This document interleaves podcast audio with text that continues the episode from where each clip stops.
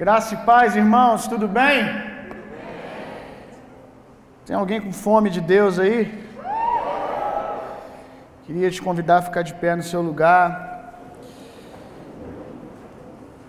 Eu pretendia continuar a nossa série de mensagens ah, Coração Valente. Nós vamos continuar semana que vem. Ontem começou a vir no meu coração uma outra palavra que assim, se fosse para me escolher pela palavra mais que me chama mais atenção, eu ia continuar pregando coração valente, uma palavra que eu vou pregar hoje, se Deus permitir. Muito simples, eu nem sei por que, que Deus é, insistiu para que eu pregasse essa palavra de tão simples que ela é.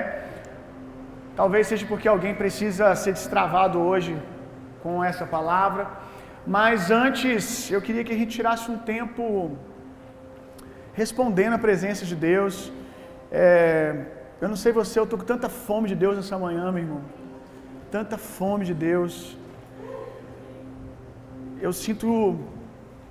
Estava ali orando, falando, Jesus, eu quero receber um toque fresco da Sua presença essa manhã. E eu estava me derramando em lágrimas, me derretendo na presença de Deus. E eu sinto que talvez você também deseje isso. Então vamos tirar mais uns segundos aí, minutos, respondendo a presença de Deus. Queria que você interagisse com o Espírito nesse ambiente.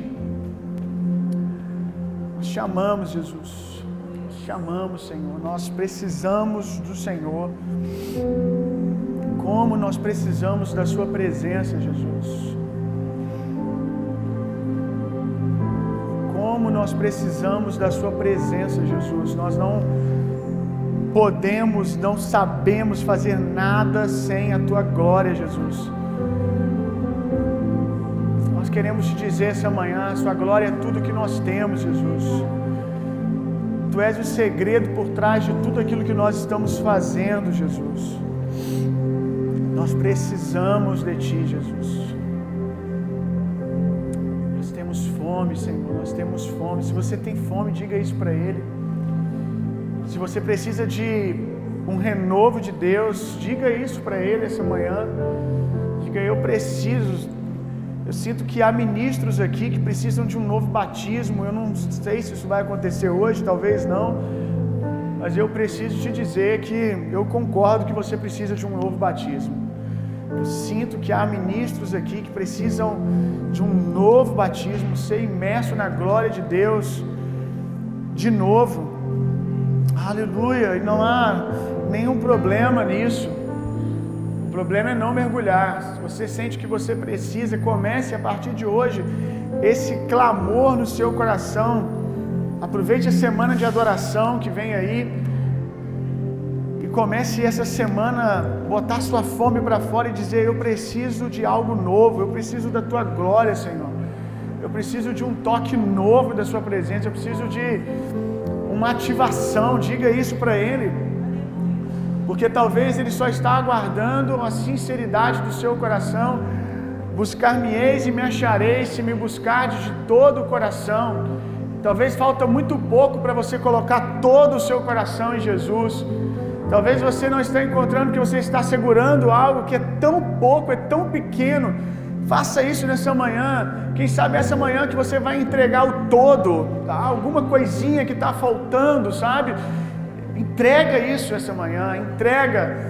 É uma promessa. Aqueles que buscarem de todo o coração, eles encontrarão. Se nós não temos encontrado, é porque há altares no nosso coração que precisam ser destruídos, há altares no nosso coração que precisam ser derrubados. E se você identifica algo que tem tomado o, o lugar do Senhor no seu coração, que tem se tornado uma prioridade, derrube isso agora. Derrube isso agora, dê um trono para Jesus se sentar no seu coração de novo. Aleluia! A vida que você procura está nele. A vida que você anseia, que você procura, está nele. Quando você colocar Jesus no centro, vai ser como liberar uma fonte de vida no seu coração, na sua vida inteira. Não resista, não resista, não tente andar segundo o seu entendimento, não resista, deixe Jesus ser o seu Senhor, deixe Jesus se assentar no trono do teu coração. Nós precisamos que você responda ao Senhor a coisas que Deus quer fazer na vida dessa igreja, a coisas que Deus quer fazer no meio do seu povo que passa por você, que passa por você responder a Deus. Em nome de Jesus eu clamo, responda a Deus, irmão. Responda a Deus. Nós precisamos daquilo que você carrega. Nós precisamos de você queimando. Precisamos de você entregue. Talvez você pense, não, ele deve estar falando de qualquer outra pessoa que pega um microfone, que pega um instrumento, mas eu sou tão pequeno, eu sou tão eu sou tão simples, eu não tenho nada de extraordinário para oferecer, então ele não está falando de mim, não. Eu estou falando exatamente de você. Há o extraordinário de Deus dentro de você para ser liberado. Há coisas poderosas que Deus quer fazer no meio da sua igreja, no meio dessa família espiritual que passa por você. Então libere isso, libere isso, se disponha. Diga, Deus, eis-me aqui, eis-me aqui. Eu digo amém, Jesus. Ainda que eu não veja. Ah, capacidade em mim, ainda que eu veja tantas coisas que faltam em mim, eu digo amém, Jesus. Eu digo amém. Eu tiro os olhos de mim, eu coloco os olhos do Senhor. Se o Senhor está me chamando, eu digo amém. Eu tenho tudo que o Senhor, tudo que eu preciso no Senhor.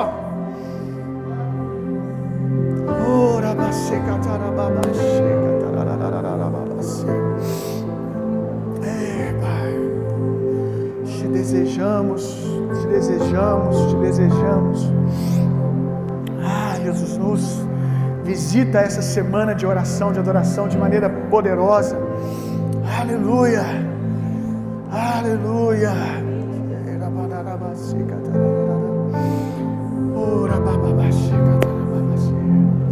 Amém, glória a Deus. Vamos lá, pode se assentar se você quiser.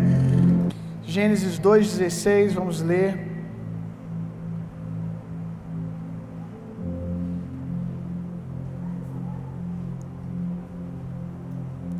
Encontrou, diga eu amo a palavra de Deus. Gênesis 2, 16 e 17. O tema da mensagem de hoje é Coma do fruto. O tema da mensagem hoje é Coma do fruto. Quando eu falo para você sobre comer do fruto, qual é o primeiro fruto que vem na sua mente? Qual é o primeiro fruto que vem na sua cabeça?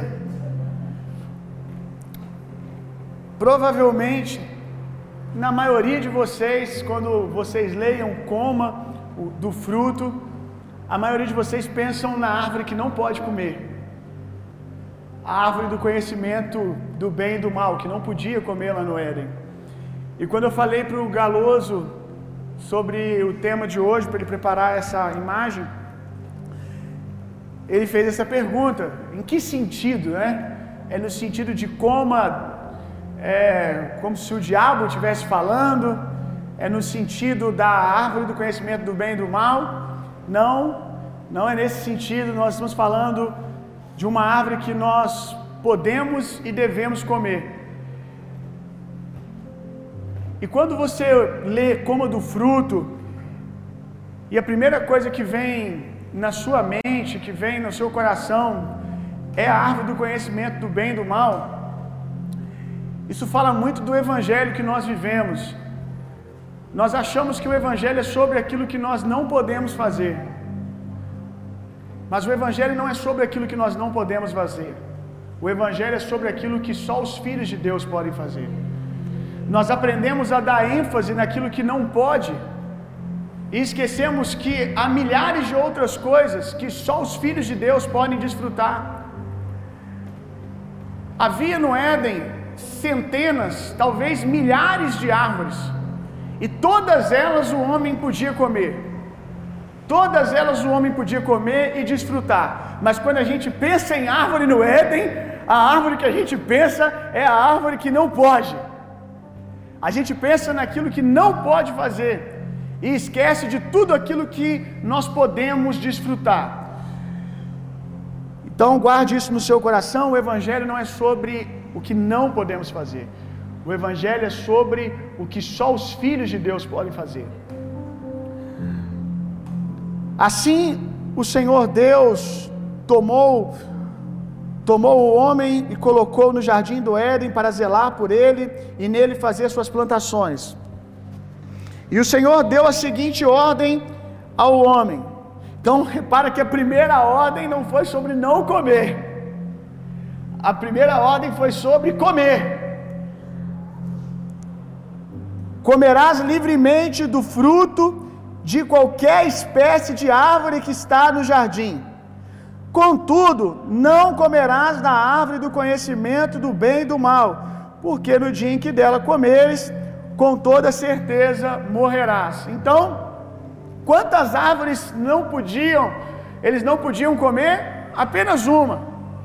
E havia milhares de outras que eles podiam comer e que eles deviam comer.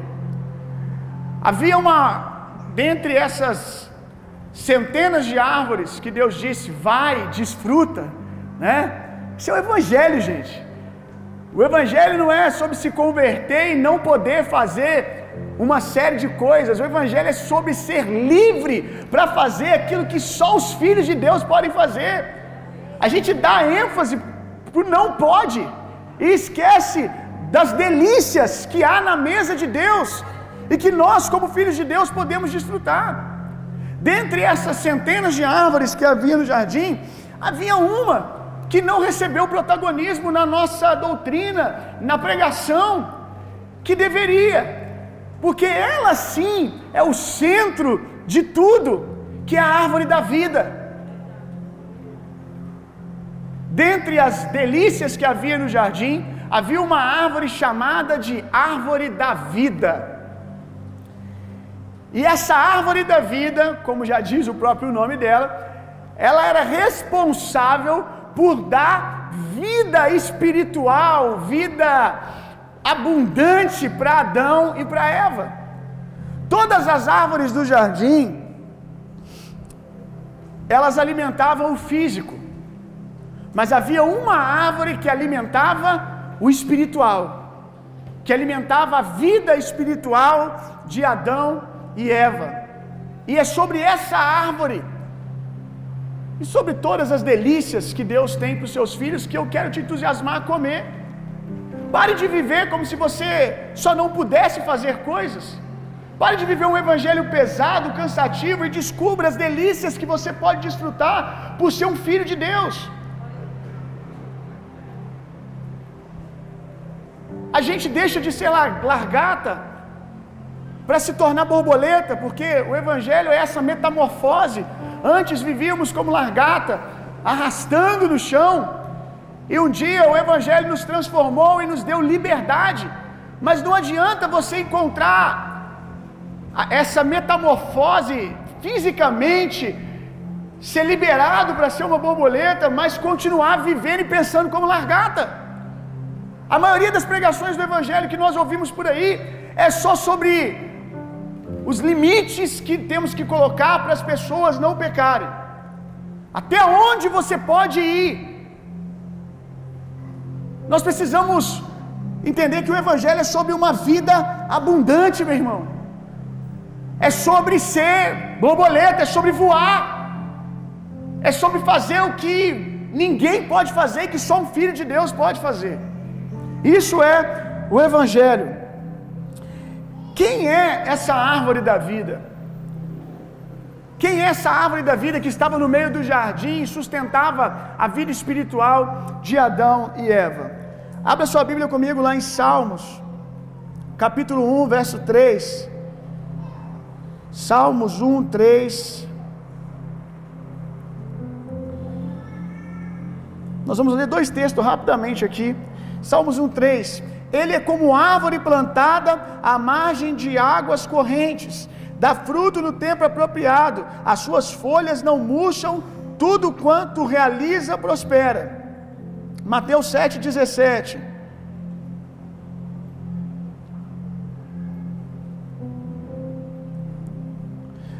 Assim sendo, toda árvore boa produz bons frutos, mas a árvore ruim dá frutos ruins. Por que, que eu levei você a abrir esses dois textos? Para você entender que na cultura judaica, muitas vezes, muitas vezes se usava de árvores para falar de pessoas. Se a gente tivesse mais tempo aqui, nós facilmente leríamos dez citações, fácil, muitas delas de Jesus. Quando falava de pessoas, ele usava árvore. É algo comum na cultura do judeu. O judeu faz muito essa tipificação. E o que, eu estou querendo dizer com isso? Primeiro, eu quero te afirmar que a árvore da vida que estava no meio do jardim era Cristo, era Jesus. Eu quero te afirmar que era, no mínimo, uma tipificação de Jesus, uma expressão de Jesus dentro do Éden. Há quem ouse afirmar que quando se trata, o texto diz, árvore da vida, ele está literalmente falando de Jesus no jardim. Que literalmente está falando de uma pessoa, não de um simbolismo. Eu afirmo para você que simbolismo é fato que é. É fato que aquela árvore apontava para Jesus. Mas há quem acredite que era a própria pessoa de Jesus. Abra sua Bíblia comigo, João 1,4. João diz sobre Jesus: Nele estava a vida, e a vida era a luz dos homens. João 5, 26.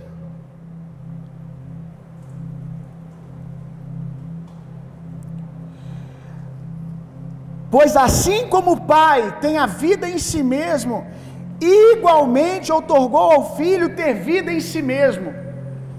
Esses dois versos e o terceiro que nós vamos ler agora é sobre algo que a Bíblia só dá ao Pai e a Jesus. Que só outorga ao Pai e a Jesus, que é ter vida em si mesmo. Nós só vamos ver isso de novo na árvore da vida. A árvore da vida, ela tinha vida em si mesmo, assim como Jesus. João 10, 10. João 10, 10. O ladrão não vem senão para matar, roubar e destruir. Eu vim para que as ovelhas, para que vocês tenham vida e vida em abundância. A palavra vida aqui, quando você lê João 10, 10, a parte B, a palavra vida aqui no original do grego é a palavra zoé, Z-O-E.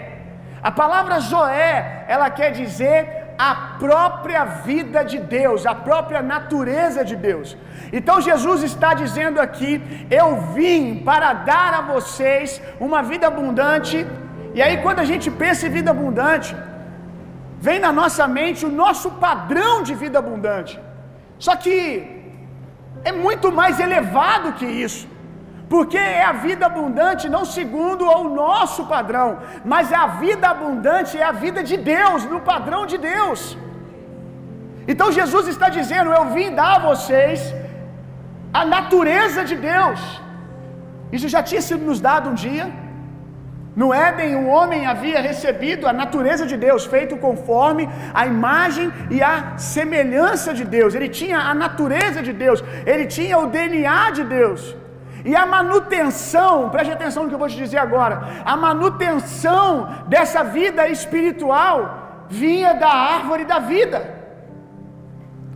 Tanto que quando o homem cai, quando o homem peca, uma das consequências que na verdade era um zelo pela humanidade, por mais duro que pareça, uma das consequências foi a retirada do homem do Éden para que ele não continuasse comendo da árvore da vida. Se ele continuasse comendo da árvore da vida, ele permaneceria eternamente distante de Deus. A árvore da vida daria a ele permanência na morte espiritual, porque ela gera essa continuidade. E Adão e Eva experimentavam, continuavam experimentando vida dentro do Éden, quando se alimentavam da árvore da vida. A árvore da vida é que fazia essa manutenção da vitalidade espiritual deles. Ela era o que Jesus diz: aquele que beber de mim nunca mais terá sede. Aquele que se alimenta de mim tem vitalidade espiritual, tem força espiritual, tem abundância. E a árvore da vida era essa abundância. Quando eles comiam, eles se mantinham vivos, avivados espiritualmente. E quando eles caem, eles são retirados do jardim. E uma coisa interessante que Adão viveu 930 anos. O primeiro filho ele teve quando ele tinha 800 anos, se eu não me engano.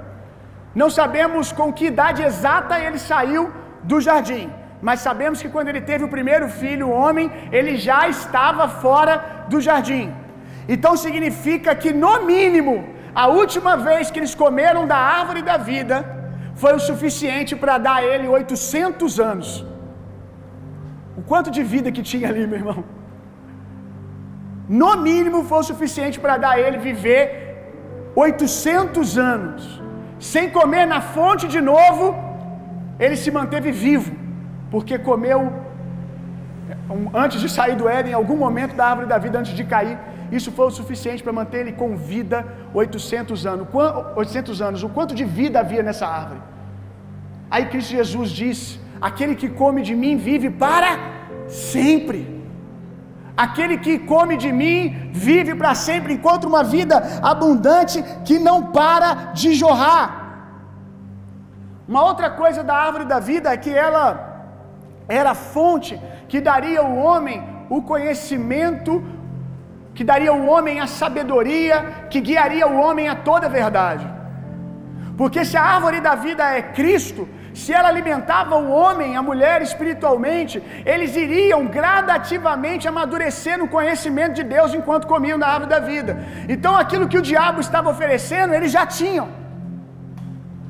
Se você comer da árvore do conhecimento do bem e do mal, você, o diabo disse, né? Você vai conhecer as coisas, você vai entender as coisas, você vai ter o conhecimento que Deus tem. E na verdade, eles já receberiam esse conhecimento comendo da árvore da vida, com uma diferença: eles receberiam todo o conhecimento com um coração puro. Eles conheceriam toda a verdade com um coração puro, sem se inclinar para o mal, que foi aquilo que a árvore do conhecimento do bem e do mal fez com eles. Abra sua Bíblia comigo lá em Mateus 4:4. Como comer dessa árvore da vida? Bill, mas a árvore ficou lá no Éden. Acho que você já entendeu que essa árvore ela foi replantada dentro de você. Essa árvore é Cristo, meu irmão. Essa árvore de vida, ela está dentro de você agora. Eu gosto do fato de quando Deus tirou o, o homem do jardim, diz que ele colocou ali um anjo que protegia o jardim para que o homem nunca mais entrasse nele. E de fato, Deus cumpriu aquilo que ele falou. O homem nunca mais entrou no jardim, mas nesse dia ele não disse que o jardim não poderia entrar no homem. De fato, nós nunca precisamos mais entrar em um lugar para ter a presença de Deus. Jesus elevou o nível. Jesus colocou Deus colocou o próprio lugar dentro de nós.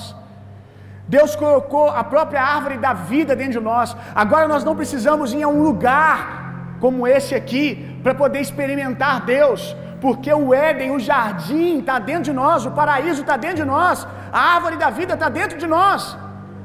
Como comer dessa árvore? Porque a árvore pode estar tá aí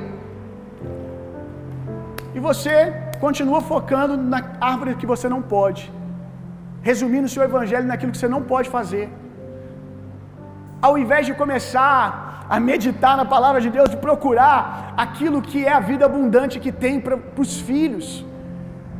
Romanos 5 diz que se a morte reinou por meio de um, por meio do primeiro Adão, se a morte reinou em toda a descendência do primeiro Adão, muito mais o dom da justiça, através da graça de Deus, para aqueles que são descendência do segundo Adão. O que, que a Bíblia está dizendo? Se o primeiro Adão, a queda do homem no Éden, trouxe morte, muito mais nós receberemos de vida por sermos descendência do segundo, que é Cristo. Mas, de novo, a gente fundamenta todo o nosso evangelho em cima da queda do homem, como se Cristo Jesus não tivesse nos dado um evento superior. Como se Cristo Jesus não tivesse morrido, ressuscitado e dado a nós o seu próprio espírito. Tudo aquilo que Jesus fez, nós podemos e devemos fazer e desfrutar. Mas se continuarmos com a mentalidade como se o primeiro Adão que ele fez fosse mais forte do que aquilo que Cristo fez, nós vamos viver um evangelho medíocre. Nós vamos viver um evangelho do não posso fazer isso e aquilo. E aí eu vou te dizer uma coisa: o mundo não quer isso. Isso não gera fome no mundo, isso não gera curiosidade no mundo. O que atrai as pessoas ao Evangelho não é o que você não pode fazer, é a liberdade, é aquilo que só os filhos de Deus podem fazer, é uma vida abundante, é isso que gera fome nas pessoas lá fora. Por que eu vou me render a Cristo? Por que eu vou me render a Cristo? Para mim não poder fazer algumas coisas? A nossa vida precisa ser uma essa pregação de liberdade. Olhe para mim e veja como eu vivo como eu desfruto de vida abundante. Deus tem isso para você também. O Evangelho precisa ser isso, meu irmão. Mateus 4,4.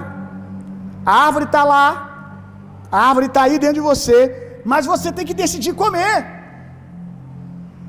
Nem só de pão viverá o homem, mas de toda palavra que sai da boca de Deus. Toda vez que eu recebo a palavra de Deus no meu coração, eu estou comendo do fruto. Eu estou fazendo manutenção da minha vida espiritual, eu estou me alimentando espiritualmente. Se você quer continuar vivendo, na verdade, não só continuar, porque isso fala de sobreviver, o evangelho não é sobre sobreviver. Se você quer desfrutar uma vida abundante, coma do fruto. Coma do fruto. Eu não sei se eu estou conseguindo fazer você entender. Abra a sua Bíblia e procure os frutos que você pode comer, irmão. Abra a Bíblia e vai ver o que, que a Bíblia diz sobre um casamento poderoso e saudável e vai comer, irmão. Abra a sua Bíblia e vai ver o que a Bíblia fala de cura divina, que você pode curar enfermos e vá comer, meu irmão. Abra a sua Bíblia e vai ver o que ela fala de dons espirituais, vai ver o que ela fala de uma vida abundante de alegria. Vai ver o que, a Bíblia ensina sobre o que é salvação, que é mais do que remissão de pecados, meu irmão. Meu Deus, eu vou dizer de novo: nosso Evangelho só se resume a isso. O centro de muitas pregações hoje é o pecado. E o centro do evangelho não é o pecado, não é a árvore do conhecimento do bem e do mal. O que ficava no centro do jardim é a árvore da vida. O centro do evangelho é Cristo. É vida abundante. Salvação não é remissão de pecados apenas, meu irmão. Salvação é sozo, é vida abundante, é vida plena. Pastor, por que, que eu não vivo isso? Porque você não come. Porque você não come, a árvore está aí. Está aí a árvore, irmão. Tudo o que você precisa saber, o Espírito nos guia toda a verdade, meu irmão. Está aí. Coma, coma. Pegue como eu faço para reinar em vida, como eu faço para viver prosperidade, como eu faço para viver saúde emocional. Vai no pé e pega o fruto. Deus, Deus não é agressivo. Deus não vai pegar o fruto e vai enfiar na sua boca, irmão. Tem gente que acha que a graça de Deus é Deus vai fazer. É a graça dele. Ele vai fazer. E eu só tenho que ficar aqui esperando. Não tem que ter um mínimo de esforço meu, e eu gosto de dizer: a graça não é ausência de esforço, a graça é ausência de mérito. A graça não é sobre você ficar esperando Deus enfiar o fruto na sua boca, porque isso é ignorância. Deus não vai fazer isso, meu irmão. Isso é passar sobre a sua liberdade, sobre o seu direito de escolha. A graça de Deus é um fato. Deus plantou uma árvore de vida dentro de você. Isso é a graça de Deus. Você não merecia ter essa árvore de vida. Você não merecia, jamais vai merecer, mas ela está aí. E você vai decidir se você vai comer ou não. E se você não comer, por mais que você seja milionário, espiritualmente falando, tem uma grande herança, você vai viver como um pobre miserável espiritualmente. Porque te falta crer. Porque a maioria de vocês não come por falta de conhecimento no sentido de saber o que a palavra diz. Você sabe o que a palavra promete. Você não come porque você não crê. Você não come porque você tem tornado comum a palavra de Deus. Tem reduzido, talvez, a uma mera filosofia, palavras bonitas, frases bonitas. Porque se você realmente acreditasse que na palavra de Deus tem vida para restaurar o seu casamento, que na palavra de Deus tem vida para restaurar a sua alegria, que na palavra de Deus tem vida para restaurar qualquer área da sua vida, você pegaria e comeria. Você sabe o que ela diz, mas você não acolhe como verdade. E por isso, parece que está vivo, mas está morto. Tem vida aí, mas não irradia essa vida porque você não come, irmão. Pelo amor de Deus, vamos comer o Evangelho, gente. Vamos comer a palavra de Deus, meu irmão. Vamos comer, meu irmão. Vamos, vamos viver Romanos 5. Ele nos chamou para reinar em vida, meu irmão. Ele nos chamou para reinar em vida. Você não está aqui para sobreviver. Você está aqui para transbordar uma vida abundante. Aleluia.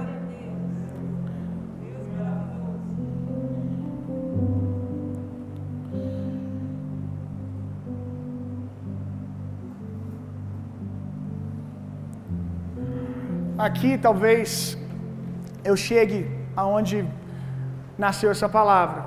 Foi aqui que ontem começou a me dar o desejo de compartilhar com vocês o que eu estou compartilhando. Eu estava pensando que comer é muito bom, a gente falou sobre a importância de comer até agora. Comer é maravilhoso, é o primeiro passo. Mas a gente precisa também aprender a desfrutar. Espero que eu consiga te levar ao entendimento aqui comigo. A gente precisa aprender a desfrutar. Porque comer é essencial para você se manter de pé. Mas o que nos traz alegria na hora que nós comemos é o desfrutar. Quem já teve Covid e perdeu o paladar sabe do que eu estou falando. Comer se torna apenas uma necessidade de sobrevivência. Você come porque tem que comer, porque seu estômago está gritando. Mas não há alegria, não há desfrute quando você não tem paladar. Quem perdeu o paladar aqui já com Covid ou qualquer outra coisa? É horrível, não é? Você fica assim, ai que saudade de sentir o gosto das coisas. Era tão, era tão diferente almoçar. Era tão diferente comer um hambúrguer. Por exemplo, provavelmente quando você estava de Covid, você não tinha vontade de comer hambúrguer. Você não tinha vontade, né? Assim, vontade no sentido de vou comprar, tinha vontade de sentir o gosto, mas desistia. Agora acho que vai dar para você entender. Você desistia porque faz sentido eu comer um hambúrguer se eu não sinto gosto. Serve o arroz e feijão que está ali mesmo. Se tiver azedo, não preciso nem saber. Não vai fazer diferença. Posso estar sendo envenenado, não estou nem sabendo. Qualquer coisa serve. Eu acho que é aqui que o ladrão da alegria, que o diabo tem entrado na vida de muitos. Eles até comem, se mantêm de pé, se sobrevivem na vida espiritual, mas talvez não vivem uma vida abundante, porque uma vida abundante ela passa por alegria. Porque o ladrão da alegria tem roubado você o desfrutar do sabor do evangelho. Algumas maneiras que esse ladrão usa, ou alguns sinais, melhor dizendo, alguns sinais que o diabo pode estar roubando a sua alegria. Essa semana, essa palavra veio porque eu me deparei assim com um fato. Eu estou vivendo um dos momentos assim mais incríveis da minha vida com relação à provisão de Deus. Se eu parar para contar aqui o que eu vivi no meio do Covid, as pessoas aqui sabem, foi sobrenatural. No meio do Covid, eu ganhei um carro incrível, já virou oferta, já semente, já paguei conta, já foi embora. Mas vivi a experiência de ter um carro de luxo, assim, do nada. Você acorda, você acorda de manhã e você não pensa que você vai ganhar um carro. E de repente, a bênção bate na sua porta. E eu vivi provisão de Deus assim de maneira escandalosa o ano passado. Estou vivendo esse ano, assim, coisas sobrenaturais de Deus mesmo. Momento lindo na minha família. Acho que a gente está na nossa casa, no nosso casamento, com o nosso filho, no momento mais bacana, sabe? No momento mais saudável que a gente já viveu de família. E eu reparei essa semana que, por mais que eu esteja vivendo isso tudo, eu não tenho me alegrado como eu deveria. Eu ainda tenho me sentido no direito de ficar estressado, de reclamar. Eu ainda às vezes passo no meu dia, ai, que dia sem graça. Eu falei, opa, tá errado isso, porque eu tenho comido do fruto, eu tenho visto, eu tenho visto Deus fazer coisas extraordinárias, eu tenho, eu tenho botado o fruto na boca, eu tenho visto a palavra de Deus se cumprir, mas eu não estou usufruindo, sabe? Não sei se você está conseguindo entender. Eu não estou me deliciando, estou no automático. O diabo, ele pode não conseguir impedir você de viver as coisas que Deus tem para você. E se ele não conseguir impedir, aí agora ele vai começar a tentar te impedir de desfrutar.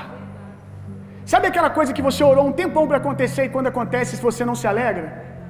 É aí que o ladrão da alegria entra. Sabe aquelas coisas que você sempre desejou na sua vida e quando acontece você não desfruta? É aí que o ladrão da alegria entra. Que o diabo entra para tentar tirar. É, é, é, o, é o Covid, né? Ele vem para tentar tirar o seu paladar, para você não desfrutar. Eu acho que devia ser algo muito ruim, deve ser algo muito ruim você estar tá com Covid e você ganhar um, um, um voucher para poder ir na Chimarrão você tem cinco dias para ir lá. Imagina só, gente. A irmã já aqui soltou misericórdia, Jesus, não faz isso comigo. Imagina você estar tá sem paladar e você ganha um voucher da sua empresa, só que você tem cinco dias para ir na chimarrão e você pode comer o tanto que você quiser, meu irmão. Tanto que você quiser, não. Também não pode pecar, né, irmão? O necessário, viu? O necessário. Imagina só que coisa horrível. Você vai sentir o quê? Bateu na trave, a bênção veio, mas não desfrutei. Talvez você vá até comer para não ter que fazer janta naquele dia. Mas comer por comer. E é isso que o diabo tem feito com muitos de nós. Na hora que as coisas estão acontecendo, ele rouba o sabor. E como ele faz isso? Como perceber que isso pode estar acontecendo? Quando algo acontece de bom, sutilmente vem um sentimento que isso está bom demais e vai piorar. Não se alegre muito. Não se alegre muito com esse tempo de bênção. Não se alegre muito com esse momento que você está vivendo. Algo ruim vai acontecer. E esse sentimento é quase que uma sentença. Algo ruim tem que acontecer. Tem que acontecer algo ruim, por quê? Porque eu não posso desfrutar de uma vida abundante. Primeiro sinal que você pode estar sendo roubado. Segundo, não nos sentimos dignos. Deus nos favorece, Deus nos abençoa. Ai, eu não me sinto digno, eu não posso desfrutar. Uma falsa piedade, uma falsa humildade. Isso pode ser acusação do diabo para tentar roubar de você o momento de desfrutar. De fato, tudo é graça de Deus, mas a expressão mais alta de gratidão está em Salmos: Tomarei e erguerei o cálice da salvação. A maneira de ser grato a Deus pela sua graça, não é dizer, oh, eu não vou pegar porque eu não mereço, eu não sou digno. É pegar e erguer e dizer, glória a Deus, eu vou tomar tudo. Isso é resposta à graça de Deus. Vive ansioso com o amanhã. Você pode estar sendo roubado.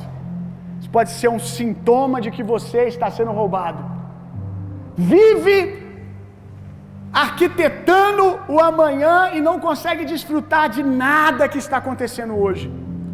E hoje provavelmente está acontecendo coisas que lá atrás você orou e que você desejou, mas você continua preso no futuro sem desfrutar do presente. A ansiedade é essa doença, ela nos prende sempre no futuro. E quando as coisas acontecem, a gente está lá no futuro de novo e não consegue desfrutar de nada agora. Não andeis ansiosos com coisa alguma. Colocai todas as suas petições diante de Deus. Por que, que você não vai andar ansioso? Porque você coloca suas petições diante de Deus. Você coloca suas petições diante de Deus porque você sabe que Ele supre, que Ele ouve todas as suas necessidades. Então, se eu coloco diante de Deus, eu não me preocupo. Preocupar é tomar frente de algo. Eu já ensinei isso aqui. Preocupar é tomar a frente e dizer eu resolvo. É se preocupar com alguma coisa. Então você precisa aprender a colocar os pés de Jesus. Você orou, Deus ouve oração, Deus abençoa o justo, a oração do justo pode muito seus efeitos. Então agora descansa. Descansa como? Comendo do fruto daquilo que você semeou um ano atrás, está acontecendo agora. Tem gente que está viciado em plantar, vive plantando, plantando, plantando, plantando, mas não para para comer nunca. E a Bíblia diz que o boi, ele precisa também desfrutar, comer daquilo que é fruto do trabalho dele. E aqui entra o segundo que eu acabei de falar, né? Pessoas que vivem semeando, semeando, semeando, semeando, mas parecem demonizar a colheita, parecem demonizar o momento de receber. Vive no automático, sempre produzindo, mas não desfrutando. Sempre, sempre tem que estar fazendo alguma coisa. Não pode parar para desfrutar, para contemplar nada. Gente, nós chamamos de descanso deitar e dormir. Para nós, descanso é isso: deitar, dormir, ficar à toa na frente de um sofá, vendo a televisão, cochilando, né? Aquele filme que você tá vendo e você não tá. Você tá ali só cochilando na frente da televisão. Descanso para nós é não fazer nada, descanso para nós é dormir, mas descanso para Deus é contemplar aquilo que Ele fez. Durante seis dias Deus trabalhou, no sétimo Ele descansou. E o que, que é o descanso? Ele parou para olhar a sua criação, ele parou para desfrutar. Pra, é o artista que termina, cruza os braços e fica: Uau, que coisa linda. Você tem feito isso, irmão? Você tem parado a cada sete dias, a cada seis dias, de tempo em tempo, semanalmente parado e olhado para aquilo que Deus tem feito? Você tem conseguido parar e dizer: Uau, não é que eu estou virando uma bencinha, rapaz? Não é que eu amadureci, não é que eu. Porque, irmãos, vocês só pensam naquilo que vocês não são. Vocês dão uma ênfase absurda para aquilo que vocês não têm, para aquilo que vocês não alcançaram. O apóstolo Paulo diz uma coisa: eu faço, eu prossigo para o alvo. Ainda que eu não tenha alcançado todas as coisas, eu prossigo para o alvo, buscando o prêmio da soberana vocação. Aquele que começou a boa obra na minha vida, ele é fiel e justo para terminar. Eu estou confiando que Deus está fazendo algo e estou me alegrando a cada dia com isso. A vida de vocês é só olhar o que vocês não têm. E agora estou falando de bem material, não. Até de crescimento espiritual. Você já reparou que você nunca celebrou que você orou? Você que nunca conseguiu orar? Aí você orou, você leu um capítulo da Bíblia. Não, você acaba de ler um, aí você já ouve. Fulano lê dois. É um ladrão de alegria, meu irmão. Você nunca leu a Bíblia. Aí você consegue três dias direto ler três capítulos. Aí o diabo vem e te lembra que o irmãozinho lá da igreja lê dez por dia. Aí você sente um inútil. Sente um nada. Nunca jejuou. Aí jejuou 12 horas. Começou a ficar alegre.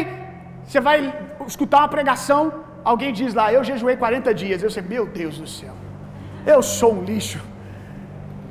Coitado de mim, roubou a sua alegria. Para e desfruta, irmão. Você já parou? Eu faço isso às vezes. Você já parou para se deliciar com seis dias de trabalho que Deus já fez em você? Você já parou para lembrar o lixo de pessoa que talvez você era? Eu sei que eu era um lixo. Eu sei o que Jesus fez na minha vida. Eu sei o que ele fez, da onde ele me tirou e da onde ele me livrou de estar, porque o caminho que eu estava indo era de morte. Então, de vez em quando eu paro, como alguns dias eu falei aqui de manhã, eu estava ali na salinha e eu comecei a olhar e falar assim: isso para algumas pessoas soa algo orgulhoso, mas isso é gratidão. Eu parei e olhei e disse assim: Jesus, como que eu mudei, né? Isso não glorifica a mim, não, porque eu sei que é obra dele, eu estou falando dele. Jesus, como que eu mudei, rapaz? Tinha acontecido uma situação, eu falei, se fosse 10 anos atrás, eu ia ter agido dessa maneira, e eu não agi. Uau! Uau, olha o fermento do evangelho aqui. Que bolo lindo que ele está formando, que coisa deliciosa. Uau! Glória a Deus, Jesus. Eu já fui bem pior. Eu já fui bem mais ruim.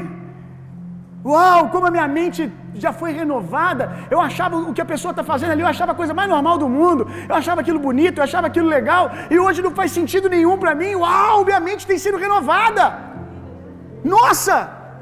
Às vezes acontece comigo assim, de vir uma situação e eu creio ali no momento e desfruto de algo, aí depois é que eu reparo, nossa, rapaz, até que eu estou crescendo em fé, hein? eu não murmurei hora nenhuma. Eu acho até estranho, irmão. Eu olho assim e falo: rapaz, tu está ficando crente. Você não murmurou. Você não reclamou. Que bênção. Você creu. Você nem parou para pensar. Não fazia sentido para você não crer. Você chegou num nível que a palavra de Deus ela faz sentido para você. Ela é mais real do que duvidar, do que incredulidade. Faz mais sentido, melhor dizendo. E me alegrar com isso, irmão. Jesus, o Deus, né, parou, olhou. Bom, viu? Muito bom isso. E a gente precisa aprender a parar e olhar para o que Deus está fazendo, irmãos. E falar que coisa linda. Que coisa linda. Talvez você já foi viciado em pornografia, hoje você não é mais. Talvez você já foi um mentiroso, hoje você não é mais. Talvez você já foi alguém defraudador e hoje você não é mais. Talvez você vivia triste e hoje você não vive mais. Talvez você tem dois dias que não está triste. Tem três dias e você veio triste nos últimos dois anos. Se alegre, meu irmão. Se alegre, celebre. Celebre. A gente falou esses dias sobre ah, o período de semeadura que às vezes é desconfortável, tem tristeza. O choro pode durar uma noite. Durante a semeadura pode ser desconfortável e você pode chorar, mas a Bíblia diz que a alegria vem pela manhã, que aqueles que com lágrimas é, é, é, semeiam, com alegria eles colherão. Cadê a sua alegria, irmão? Cadê a sua alegria por aquilo que você tem colhido? Por aquilo que Deus tem feito? Será que Deus não tem feito nada? Eu duvido. Será que você não não viu 0,0,1% de renovação de mente desde que você se rendeu ao Senhor? Duvido. É que o diabo não tem deixado você ver o que Deus tem feito, porque é assim que ele rouba, rouba a glória de Deus. Qual o problema de não desfrutar? Vou citar alguns aqui para a gente terminar. Qual é o problema de não desfrutar? O diabo rouba a sua, a sua gratidão. Quando você não está desfrutando, o diabo está roubando a sua gratidão, porque você não vai conseguir agradecer por aquilo que você não experimenta. E a sua gratidão, ela glorifica a Deus. Ela bendiz a Deus, ela adora a Deus. Uma outra coisa sobre gratidão é o caminho para ser mais cheio do Espírito Santo. Não embriagueis com vinho, mas enchei-vos do Espírito Santo, com salmos, cânticos espirituais, ações de graças. Talvez você não consegue ser mais cheio do Espírito Santo porque você não exerce a gratidão. Para que, que você quer mais se você não tem sido grato com aquilo que você tem? Então, à medida que eu agradeço, eu dou espaço para mais acontecer. Eu finalizo um ciclo, eu me abro para receber mais. Gratidão, meu irmão, glorifica a Deus, adora a Deus. E o diabo está roubando isso quando você não desfruta. Repito, se você não desfruta, não faz sentido você dizer glória a Deus. Quando você acaba de comer. Você celebrou, aqueles que tiveram Covid aqui, perderam o paladar, quando você comia, você celebrava depois? Só comia. Como a maioria de vocês está vivendo o Evangelho. Ah, é isso aí. Só comia. Você come e não celebra. Agora, meu irmão, o dia que você está com fome, está com paladar legal, come, come um sanduíche gourmet assim. Eu não sei você, meu irmão, mas dependendo do nível de comida que eu comer, eu oro até em línguas depois, irmão. Não, é sério. Eu já comi em restaurante, meu irmão, que eu tenho que abaixar a cabeça e falar: Meu Deus, que sensação deliciosa, porque Deus nos deu esses prazeres e o diabo não pode ter, irmão. Diabo não tem paladar, vou te contar uma novidade: o diabo está com Covid desde que caiu na terra. Isso é uma revelação muito forte, viu? Essa foi, meu Deus, saiu agora. Saiu agora, fresquinha.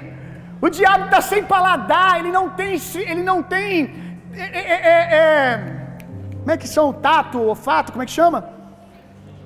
Ele não tem esses sentidos. Aí ele não quer que você coma. Ou faz você comer demais, para você morrer pela boca. Para aquilo que é para ser bênção, para ser prazeroso e você glorificar a Deus, se tornar pecado. E a mesma coisa, vou abrir um parênteses aqui, é o sexo. Os que são casados aí, dá um glória a Deus, meu irmão, porque você faz isso.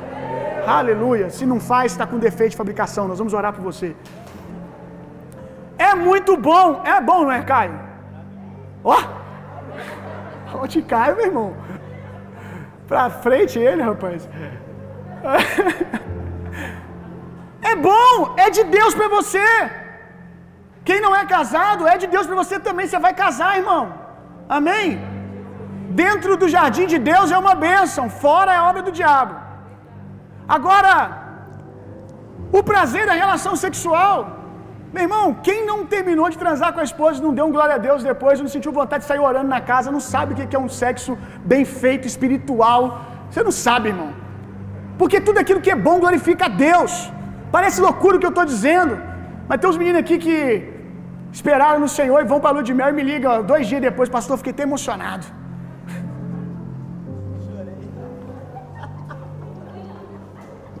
Chorei, pastor. Fiquei emocionado, pastor. Senti uma presença de Deus no quarto, pastor. Quando eu terminei, a gente ficou assim: Meu Deus, Deus é muito bom, né? Deus fez esse negócio para nós, olha só. Tá errado, não tá não. O cabra ficou esperando no Senhor. A moça ficou esperando no Senhor. Aí chega lá, o diabo rouba a alegria. A religião vem e rouba aquele momento. Talvez a religião está roubando até o que eu estou pregando para você aqui agora. Porque eu estou pregando e a religião não, não deixa você entender que isso é dádiva de Deus para você. Nossa, que pastor promíscuo. Que pastor atribulado. Falando de sexo. Isso é presente de Deus para mim para você.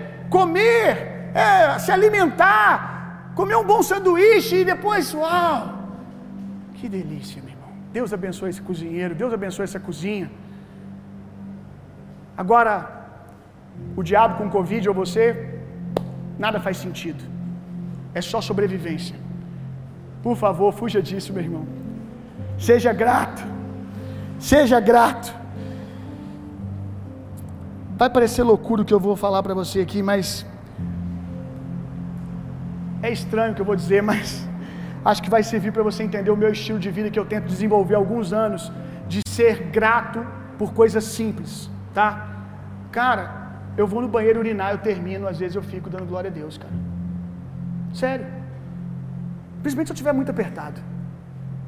Rapaz, você está apertado, você chegar num banheiro é um paraíso, meu irmão. E aí eu fico glorificando a Deus, sabe por quê? Porque eu aprendi a agradecer a Deus não só pelo livramento, pela cura, mas pelo estado de vida. Poder urinar e falar assim: Uau, eu posso urinar. Uau! Ah, pastor, é só urinar, é porque você nunca foi impedido de fazer isso. Se você tivesse que fazer isso dentro de uma bolsa, você ia entender o que eu estou falando. Poder acordar de manhã, estender os seus braços e respirar e falar: Uau! Você descobre como oxigênio é caro quando em Manaus falta balão de oxigênio. Aquilo que você tem de sobra aí você todo dia. E o diabo não deixa você se alegrar por isso. Mas é engraçado que se um dia alguém se depara numa situação que precisa de um balão de oxigênio, basta alguém botar aquela máscarazinha no rosto dele que ele vai glorificar a Deus 10 minutos sem parar. Glória a Deus. Vai até se emocionar. Então tem muitas provisões que nós temos recebido que nós não temos visto, irmão. Que não temos desfrutado. Isso está roubando a glória de Deus. Vamos lá? Qual o problema de não desfrutar? O diabo rouba a gratidão, o diabo rouba a sua fé. Toda vez que algo que é prometido acontece, o seu nível de fé cresce, porque você viu que Deus é real, você viu que Deus cumpre a sua palavra. E aí quando você não desfruta, quando você não desfruta, o seu nível de fé não cresce. Aquilo é mais um evento na sua vida. Como eu já preguei há alguns dias atrás, sei lá, semanas aqui, acho que tem semanas, talvez tenha mais de um mês. Os discípulos viram Jesus multiplicar pães, mas depois se encontram no barco, discutindo sobre falta de alimento discutindo sobre comida, como se Jesus não tivesse feito nada, porque eles não desfrutaram daquele momento. Eles não desfrutaram ao ponto de deixar aquilo renovar a mente deles, gerar fé neles. Isso foi só um, um evento, um evento uh, ocasional. Eles não entenderam, eles não desfrutaram. Você precisa desfrutar. Isso vai gerar fé em você. Você vai dizer: Uau, Deus é bom, Deus é maravilhoso, olha o que Deus fez. Quando você passar por uma situação parecida que você precisa de fé, vai fazer todo sentido você crer. Porque você já experimentou, você sabe que a palavra de Deus é real. O diabo rouba o testemunho, e isso aqui fala dos outros, porque quando você não percebe o que Deus está falando, fazendo, você não é grato, porque você não percebeu, e você também não testemunha. Porque se você não conta nem a Deus que você está alegre feliz com aquilo que ele fez, você vai contar para os outros? Não vai.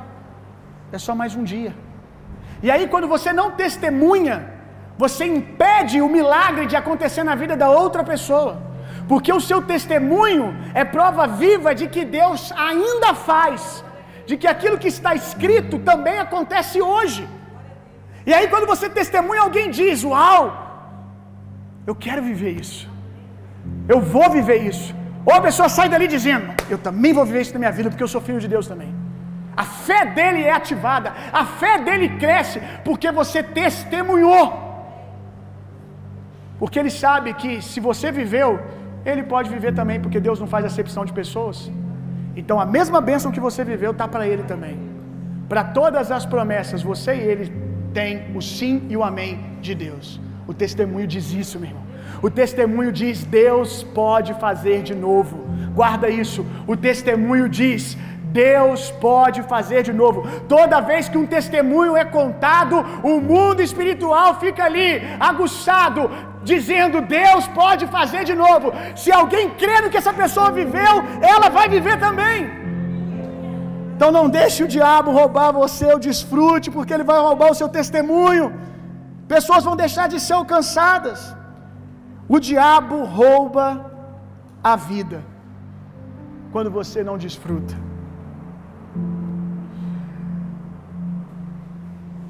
A Bíblia diz que a tristeza ela adoece os ossos.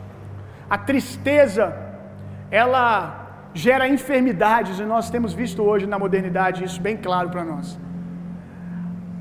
Mas assim como a tristeza ela apodrece os ossos, como diz o salmista, a Bíblia também diz que a alegria é remédio.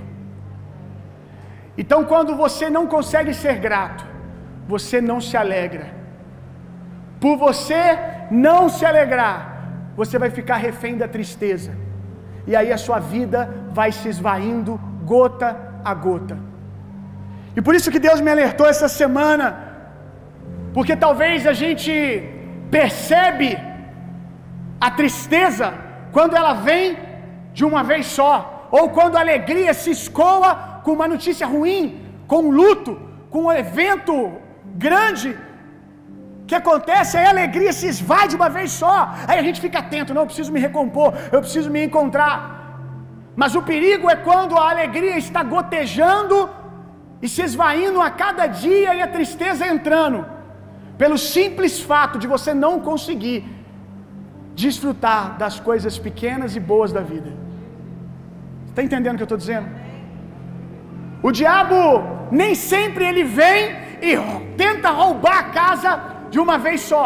Nem sempre o ladrão ele vem e rouba tudo que está dentro da casa numa noite. Às vezes ele vai roubando coisa a coisa, peça a peça do seu jardim, até que você olha e já não tem mais um enfeite no jardim. Até que você acorda um dia de manhã e talvez pareça que você foi roubado de uma vez só. Mas foi só você que caiu em si, que você já tem sido roubado há dois, três anos. Está entendendo o que eu estou dizendo? Ele vai roubando devagarinho. É uma é uma celebração com a sua esposa que você já não tem um tempo com a sua esposa para ver um filme, ou ver e está cumprindo tabela ali só porque ela pediu, não desfruta daquele momento. É um passeio com o seu filho que você ao invés de estar tá ali desfrutando, você está pensando no trabalho, como se você pudesse acrescentar alguma coisa, como se você fosse o Senhor da sua vida, e aí ele te rouba aquele momento com o seu filho. Aí ele te rouba o seu momento de oração. Orar é só uma tabela, você não pode parar para desfrutar. Não, eu tenho que cumprir aqui, eu tenho que orar 20 minutos. E aí é Deus quer falar com você, você já levanta e sai. Porque oração, infelizmente para alguns, devocional é só ficar falando. E eu vou te falar para você, os melhores devocionais que eu tive foram os que eu fiquei sem palavras. Os melhores tempos com Deus que eu tive foi que eu fiquei ali só meditando na bondade de Deus, no caráter de Deus, na presença de Deus. E o diabo vai te roubando, te roubando. Um dia você acorda de manhã, estou em depressão. Minha vida acabou. Acho que essa noite o diabo entrou e roubou tudo. Às vezes acontece desse jeito, mas na maioria das vezes ele vem te roubando. Talvez desde o dia que você se converteu, ele vem te roubando. E você só percebeu agora. E eu preciso te dizer, irmão, se levante e se alegre com as pequenas coisas que Deus tem feito. Porque esse é o caminho para viver coisas extraordinárias. A família que você almeja talvez esteja na família que você tem hoje que você não reconhece que ela é uma bênção. O emprego que você almeja talvez está no emprego que você tem hoje que você não consegue ser grato, não consegue ver Deus ali. Está consumido pelo futuro e não consegue. Deus, muito obrigado.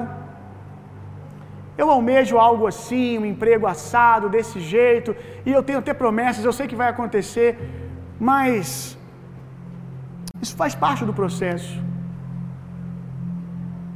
A Bíblia diz para que a gente não menospreze os pequenos começos. Aquilo que você chama de maldição hoje, talvez seja o pequeno começo de uma grande obra que Deus está fazendo.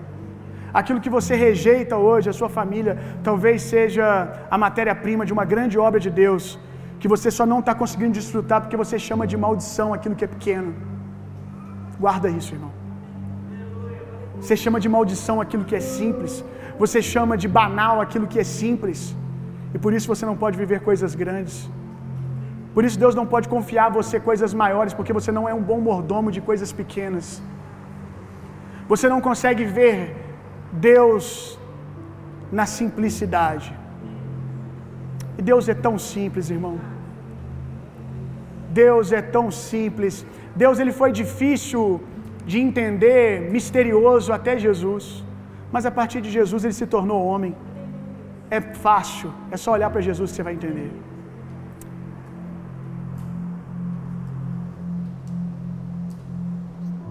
Às vezes, para a gente terminar, a gente está vivendo um momento lindo, eu já falei sobre isso aqui. E aí você vai quase se alegrar, o diabo se, te compara com alguém. Eu quero dizer uma frase que eu aprendi com alguém, mas eu não me lembro quem é o, o autor, mas não é minha. Mas eu não me lembro com quem eu aprendi. A, a comparação é a morte da individualidade. A comparação é a morte da individualidade. Portanto, ela é a morte, ela é a morte da identidade. Porque a sua identidade é você é único. E quando você começa a se comparar, isso morre, irmão. Outra coisa que o diabo costumeiramente faz, além de te comparar para tentar roubar a sua alegria, ele chega para você e diz assim: e os pobres? Você está vivendo algo, mas e Fulano que não tem? Você está vivendo algo no seu casamento e você quer desfrutar, você diz, mas Fulano não tem um casamento bacana, aí você, ah, eu não posso me alegrar. Quem disse essa frase? Os pobres, né? Os discípulos. E os pobres, Jesus? E as pessoas lá fora? Isso parece piedade, isso parece compaixão, mas isso não é, irmão. Porque se você quer amar os outros, primeiro você vai ter que aprender a amar você mesmo. Tem coisas que Deus faz na sua vida que é para os que não têm. Na verdade, o que Deus faz na sua vida que é para, que não, os que não têm é quando você transborda. E é isso que Deus tem para cada um de nós, essa vida abundante. Mas tem coisas que Deus faz que é para você usufruir. Tem pessoas que, em nome da religião, tem dado aos seus filhos um evangelho que o seu filho não quer, está doido para fazer 17, 18 anos para nunca mais ter que ir na igreja contigo. Porque você não pode ter um momento de alegria, você não pode desfrutar nada. Acontece alguma coisa de Deus, não, os outros. Quantas mulheres eu já ouvi que assim: meu marido oferta na vida de todo mundo, menos na minha. Meu marido abençoa todo mundo, menos a gente. Ele tem tempo para todo mundo, menos para a gente. O diabo está sempre dizendo, e os pobres? Ele está sempre dizendo, ele, ele vem com essa roupagem religiosa. E as pessoas lá fora? E as pessoas lá fora precisam de alguém saudável. Desfruta do que Deus está fazendo. Aquilo que é pão, você come. Aquilo que é semente, você planta. O que é pão, o que é de Deus para você, coma e desfrute para sua família. Para que vocês tenham saúde suficiente para se importar com os pobres, para se importar com as pessoas lá fora. Por último, uma outra frase que o diabo disse: Seus discípulos não lavam a mão para comer? Fiquei pensando isso ontem, assim, estou meditando para trazer a palavra para vocês. Aí me veio essa frase, eu falei, Jesus, que coisa mais sem sentido. E depois eu comecei a ver que tem todo sentido, que realmente o diabo diz isso para nós. Aquilo que ele disse na boca dos fariseus, ele disse para nós. Quando a gente está diante de uma provisão de Deus, o diabo vem e quer apontar para os detalhes, para aquilo que eu falei lá atrás. Eu estou dando base para aquilo que eu já falei para aquilo que você não fez. Os discípulos estavam com fome, estavam comendo, estavam ali desfrutando de prazer, mas você não lava a mão. Mas eles não lavam a mão para comer. Olha para o detalhe, olha para aquilo que não tem, olha para aquilo que não tem sido feito. Um momento de mover de Deus acontece na sua vida. Você está num culto aqui, você começa a ser cheio do Espírito Santo, já vem o diabo e diz: Você não lava a mão. Você não orou essa semana. Semana retrasada você tratou mal alguém. Você está entendendo o que eu estou dizendo? Ele tenta tirar os seus olhos daquilo que Deus está trazendo como provisão para os detalhes. Por exemplo, seu filho chega em casa e diz: Pai, eu tenho uma notícia para te dar. Eu fechei a prova de física. Você sabe que eu tinha muita dificuldade em física, eu fechei a prova de física. E aí você diz: É, mas mês passado você tirou sete em química. Você não lava as mãos. Você não é perfeito. Cuidado com essa síndrome de perfeição, meu irmão. Cuidado!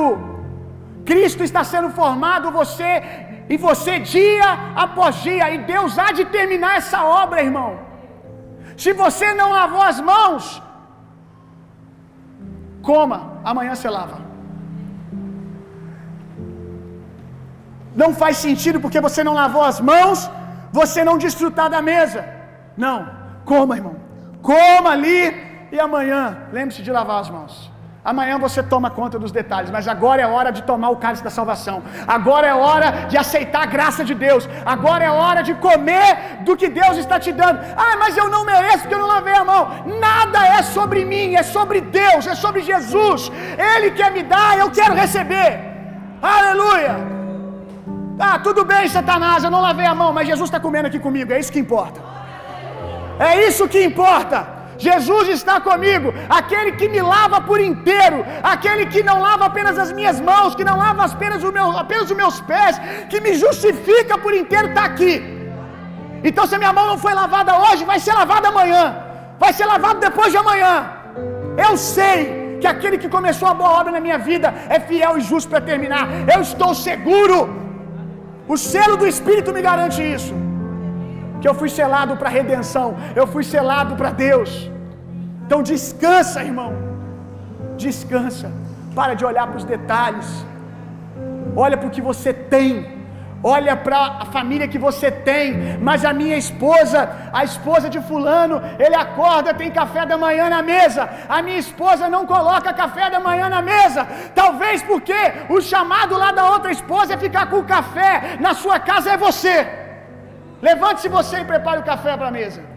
Ou no mínimo fique calado, fique com fome. Ai, a minha esposa, ela podia, eu não sei, me tratar assim, assado, e por isso eu não posso ter um casamento legal. Não é o lavar das mãos, não são os detalhes que vão impedir você de viver o que Deus tem, meu irmão. Não são os detalhes.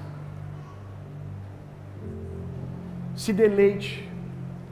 Se deleite na mulher da tua mocidade. Se deleite no seu casamento. Desfruta, irmão. Para de ficar brigando por coisa idiota. Você já percebeu que você briga por coisas tolas? Por lavar de mãos.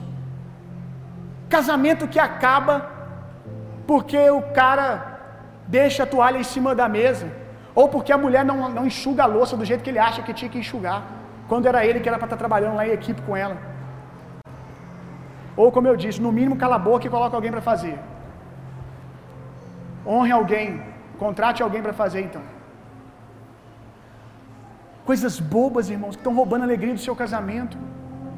Você só olha para o seu filho para aquilo que ele não tem. Ai, falta isso nele, falta aquilo que é o filho de fulano, filho de ciclano. Desfruta, irmão. Tira os olhos do lavar das mãos, pare com os rituais. Pare com os rituais. Um judeu deixava de comer, ficava preferindo ficar com fome.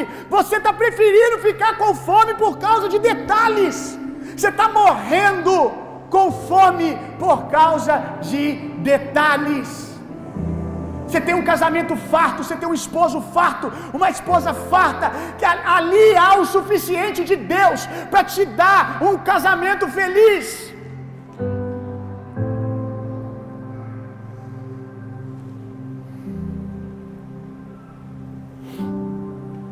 Desfruta, irmão. Vamos deixar só o diabo com o Covid, amém? Acho que a melhor conclusão de palavra é essa, né? bom encerramento. Se coloque de pé no seu lugar para a gente orar.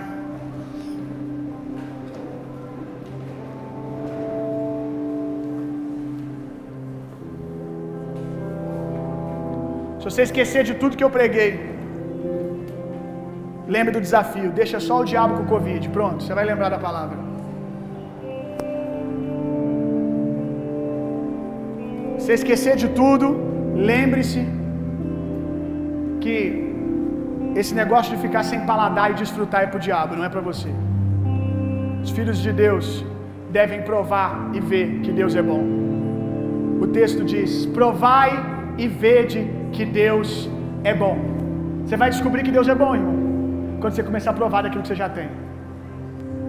Talvez Deus pareça mal,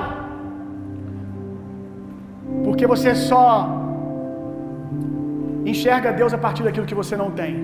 Aí Deus parece mesquinho, Deus parece que não te dá nada.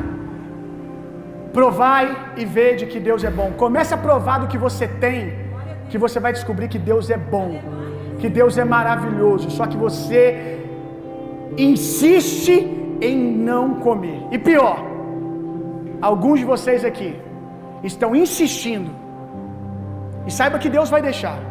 Agora eu vou falar aqui algo muito sério. Estão insistindo, podendo comer todas as delícias de Deus. Preste atenção nisso. Podendo comer todas as delícias do jardim de Deus. Árvores com todos os sabores inimagináveis. Coisas que você tem no seu casamento que depois de 30 anos tu não desfrutou até hoje, que só vive reclamando. Tá lá, mas você não pega para comer. Você está decidido a comer da única árvore que não pode.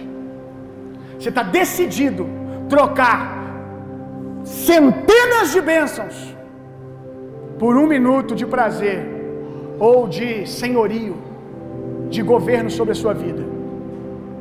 E saiba que Deus vai respeitar isso. Se você quiser comer, você vai comer, irmão.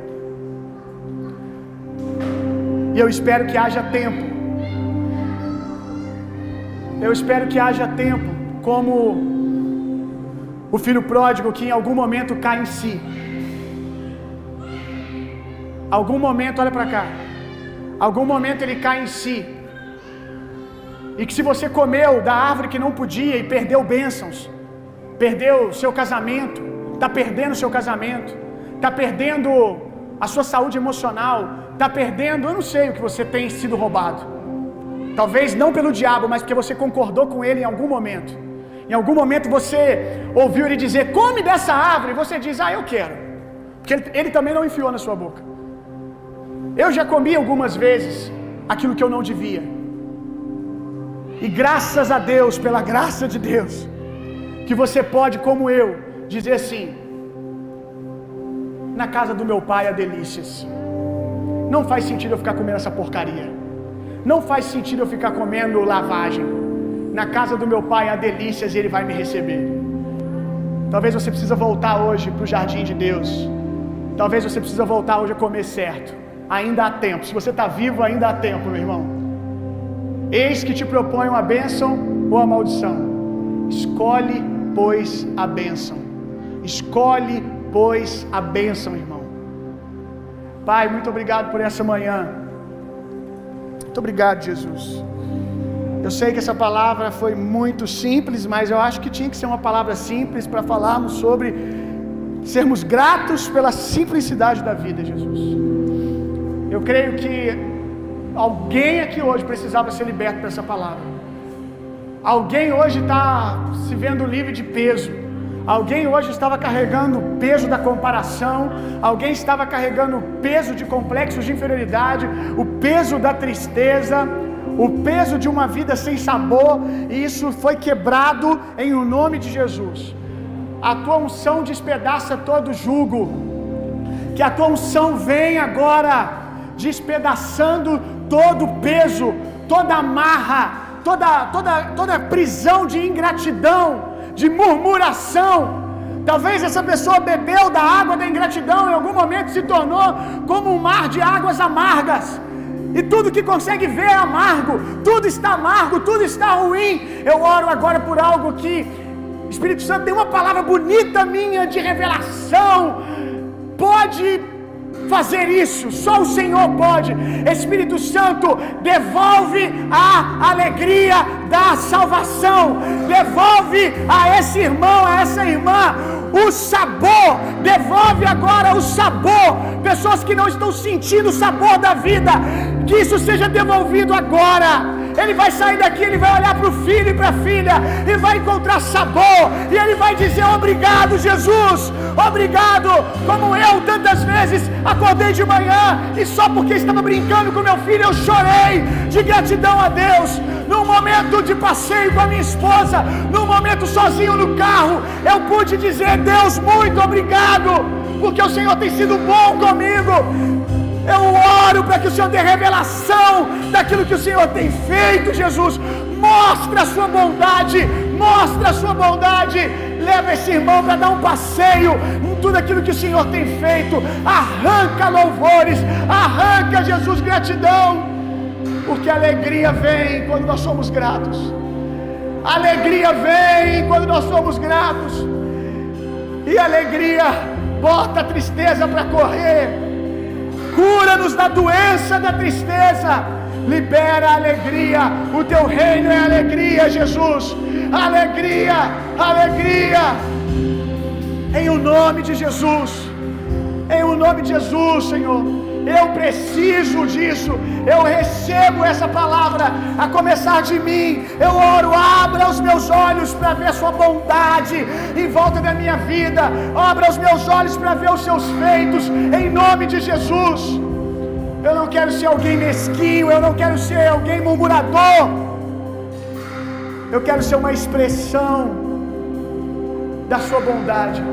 Que a minha vida seja um testemunho vivo de que Deus é bom. Aleluia. Glória a Deus. Amém. Amém. Espero que você tenha sido abençoado em alguma, de alguma maneira, em algum nível. Pode se sentar no seu lugar. Que o amor de Deus, que a graça de Jesus Cristo, que o consolo, poder e a personalidade do Espírito Santo sejam em vocês e através de vocês, hoje e sempre.